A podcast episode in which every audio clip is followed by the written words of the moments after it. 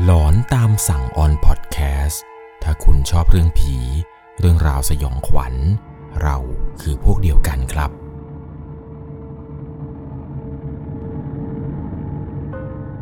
สวัสดีครับทุกคนครับ ขอต้อนรับเข้าสู่ช่วงหลอนตามสั่ง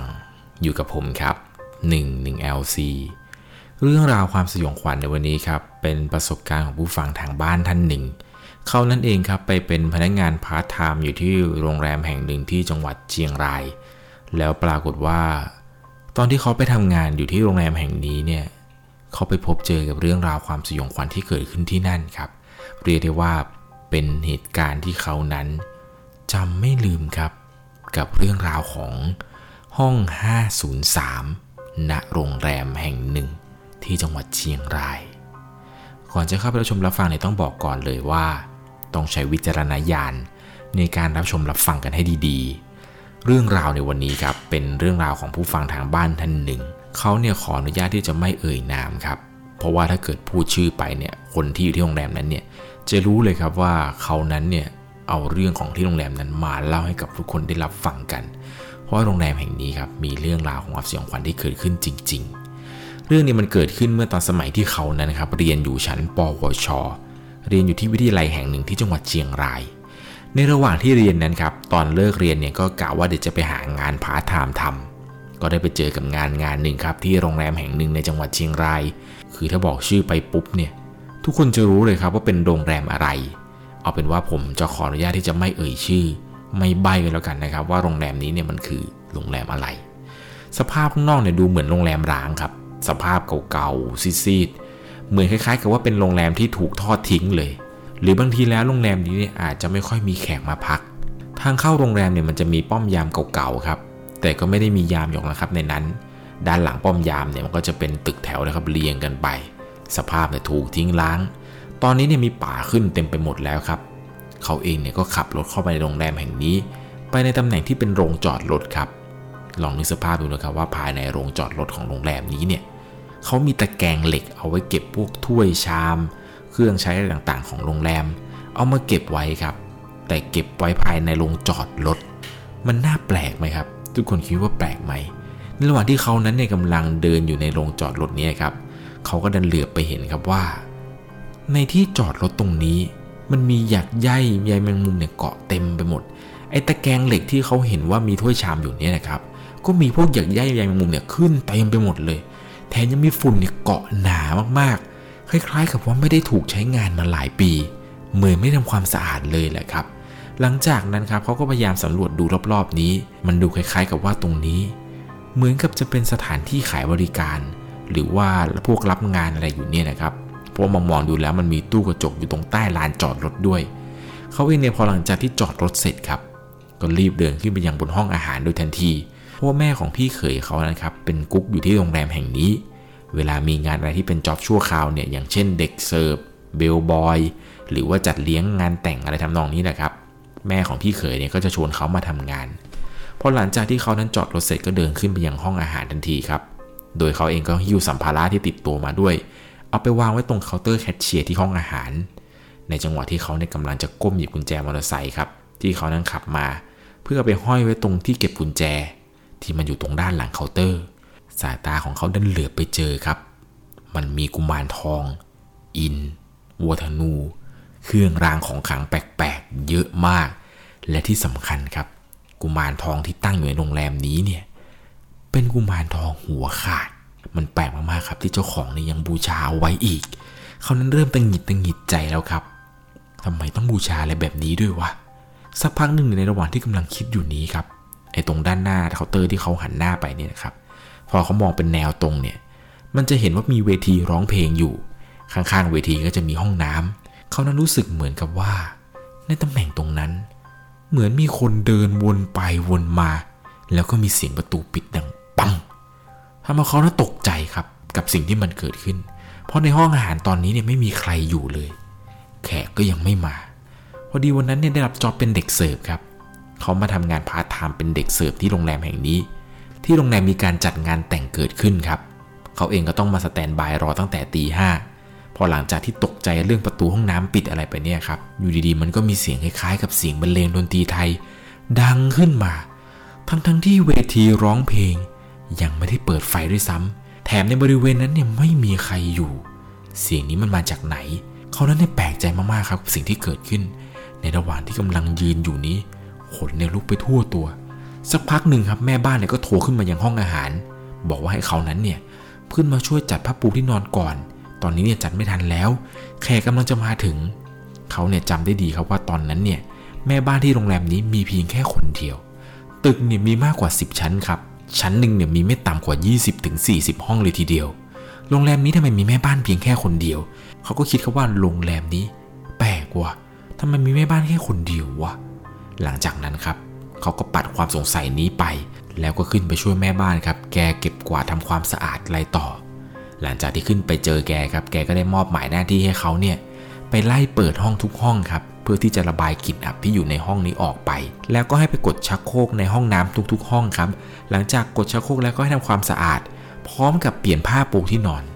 ตอนนั้นเนี่ยเขาก็ได้รับมอบหมายมานี่แหละครับว่าทุกห้องที่จะต้องไปทำเนี่ยคือต้องทำแบบนี้ เขาคิดในใจครับว่านี่เขาต้องทำกันแค่สองคนกับแม่บ้านจริงๆหรอ ปรากฏว่าแม่ของพี่เขยครับ เขาก็โทรมาบอกว่า เอ้ย ไม่ต้องกลัวนะเนี่ย เดี๋ยวหลานจะมาช่วยคนนึง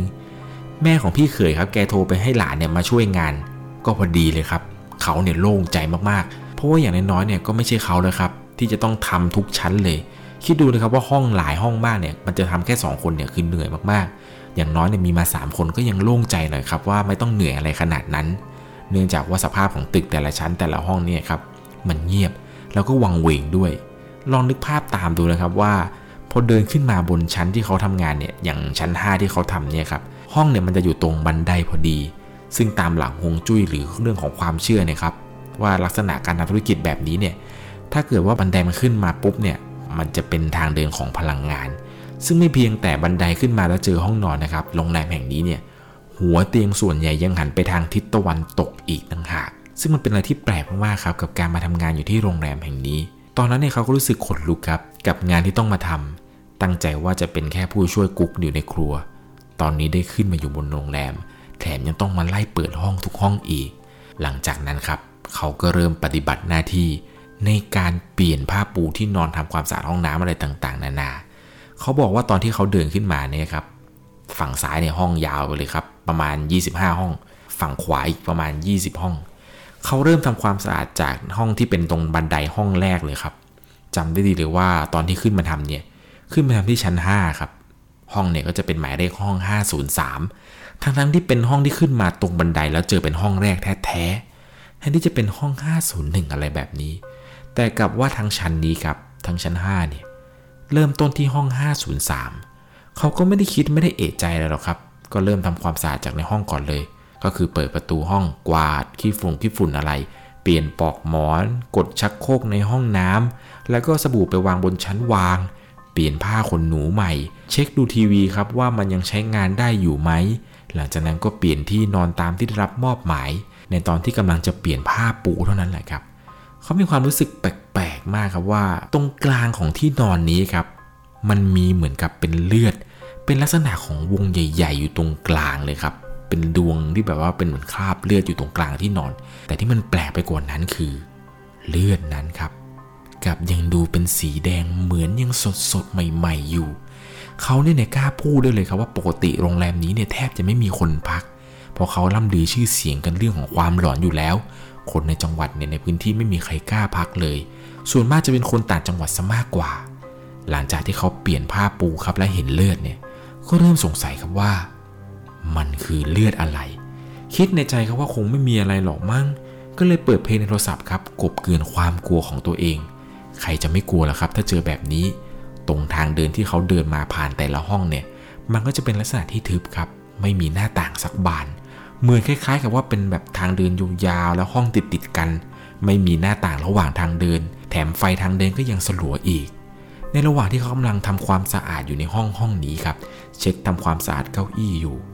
หางตาเขาเหลือบไปเห็นตรงกระจกแวบๆ ความรู้สึกได้เลยครับว่ามันมีบางอย่างเนี่ยแอบมองเขาอยู่จากด้านหลัง เขาได้ทำเป็นไม่รับรู้อะไรทั้งนั้นครับทำเป็นไม่สนใจอะไร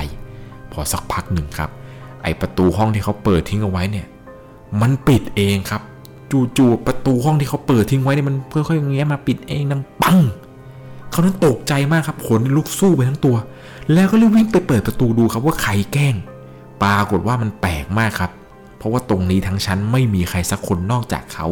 เพราะว่าทั้งชั้นชั้น 5 นี้ครับมีเพียงเขาอยู่แค่คนเดียว เพราะว่าอีก2คนเนี่ยแยกย้ายกันไปทำคนละชั้น หลานของแม่พี่เขยทำชั้นประมาณชั้น 7 ชั้น 8 ส่วนป้าแม่บ้านแกก็ไปทำชั้นอื่นครับ ส่วนเขาเองต้องทำชั้น 5 ชั้น6พอเขาออกมาดูครับ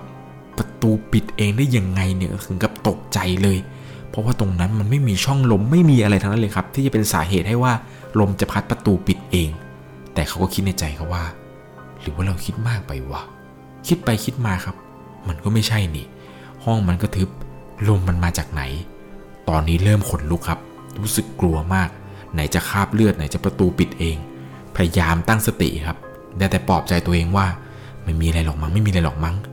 เขาเองก็กลับไปใส่ปลอกหมอน แล้วก็ทำความสะอาดตรงหัวเตียงต่อ ก่อนทำความสะอาดครับ มันต้องดึงเตียงออกมาพอในจังหวะที่เขาดึงเตียงออกมาปุ๊บบนหัวเตียงครับ ด้านหลัง มันมียันที่เต็มหัวเตียงไปหมดเลยครับ ยันนี้ลักษณะคล้ายๆ กับเขียนเป็นวงกลมครับ ไม่แน่ใจว่าเป็นยันอะไร ไม่แน่ใจว่าเป็นยันมหาอุดหรือยันที่สะกดวิญญาณหรือเปล่า อันนี้เขาค่อนข้างที่จะไม่แน่ใจครับ เพราะว่าเห็นแบบนี้ ไม่รู้ว่าสิ่งที่เจอเนี่ยมันคือยันอะไร ในระหว่างที่กำลังยืนสงสัยว่ายันนี้มันคืออะไรอยู่นี้ อยู่ดีๆชักโครกที่ห้องน้ำมันก็กดน้ำเองครับ เสียงน้ำในชักโครกดังโครกเขารีบวิ่งไปดูครับ แต่สิ่งที่มันแปลกคือ น้ำที่ชักโครกที่มันกดออกมาเองนี้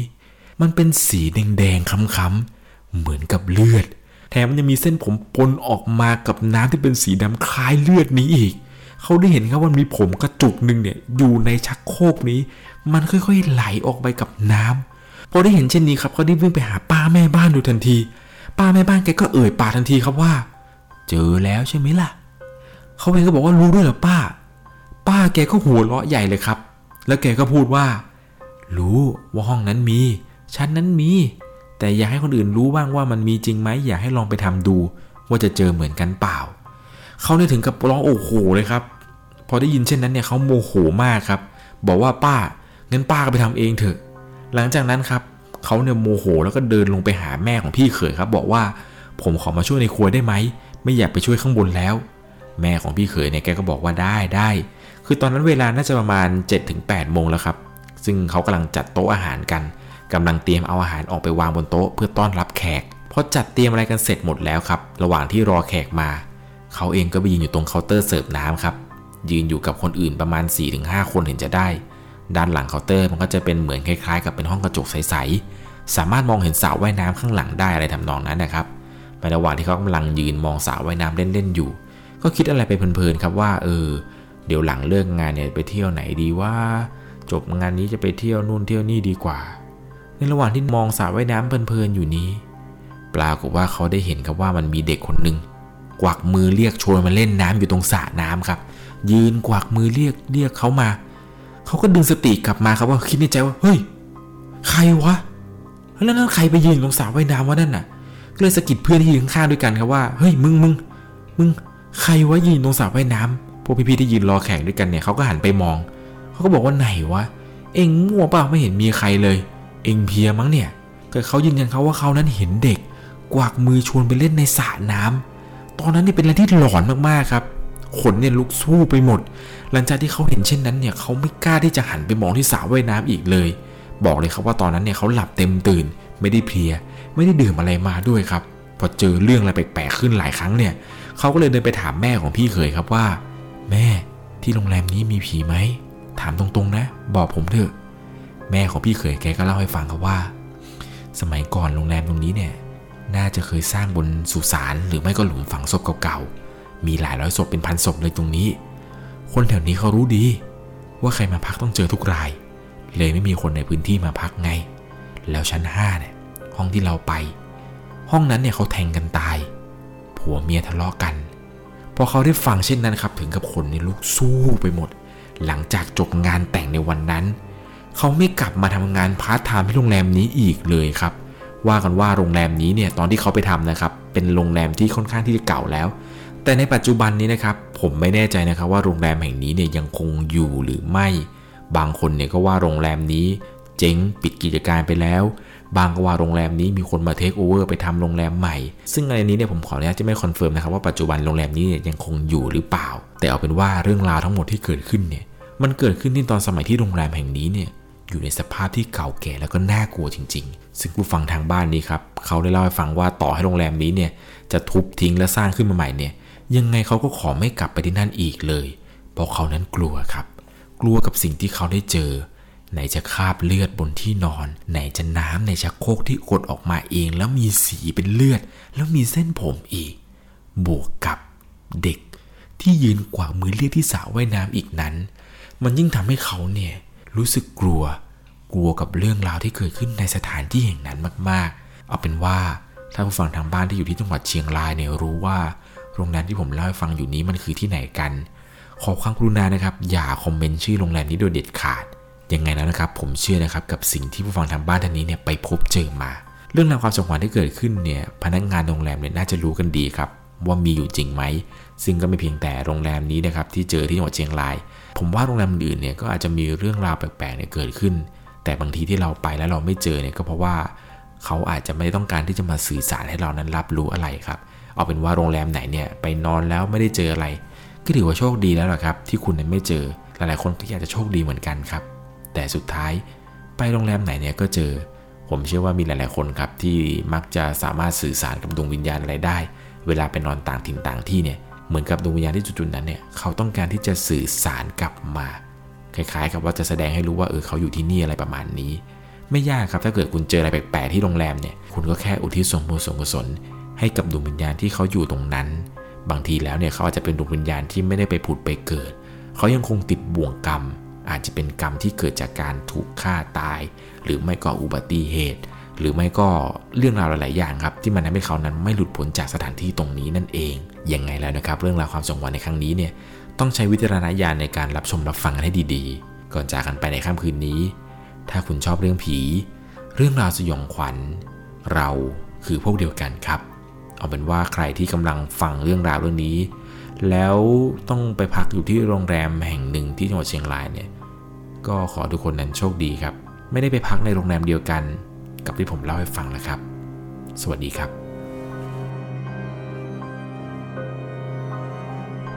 สามารถรับชมเรื่องราวหลอนๆเพิ่มเติม ได้ที่ YouTube Channel 1 LC ยังมีเรื่องราวหลอนๆที่เกิดขึ้นในบ้านเรา รอให้คุณนั้นได้รับชมอยู่นะครับ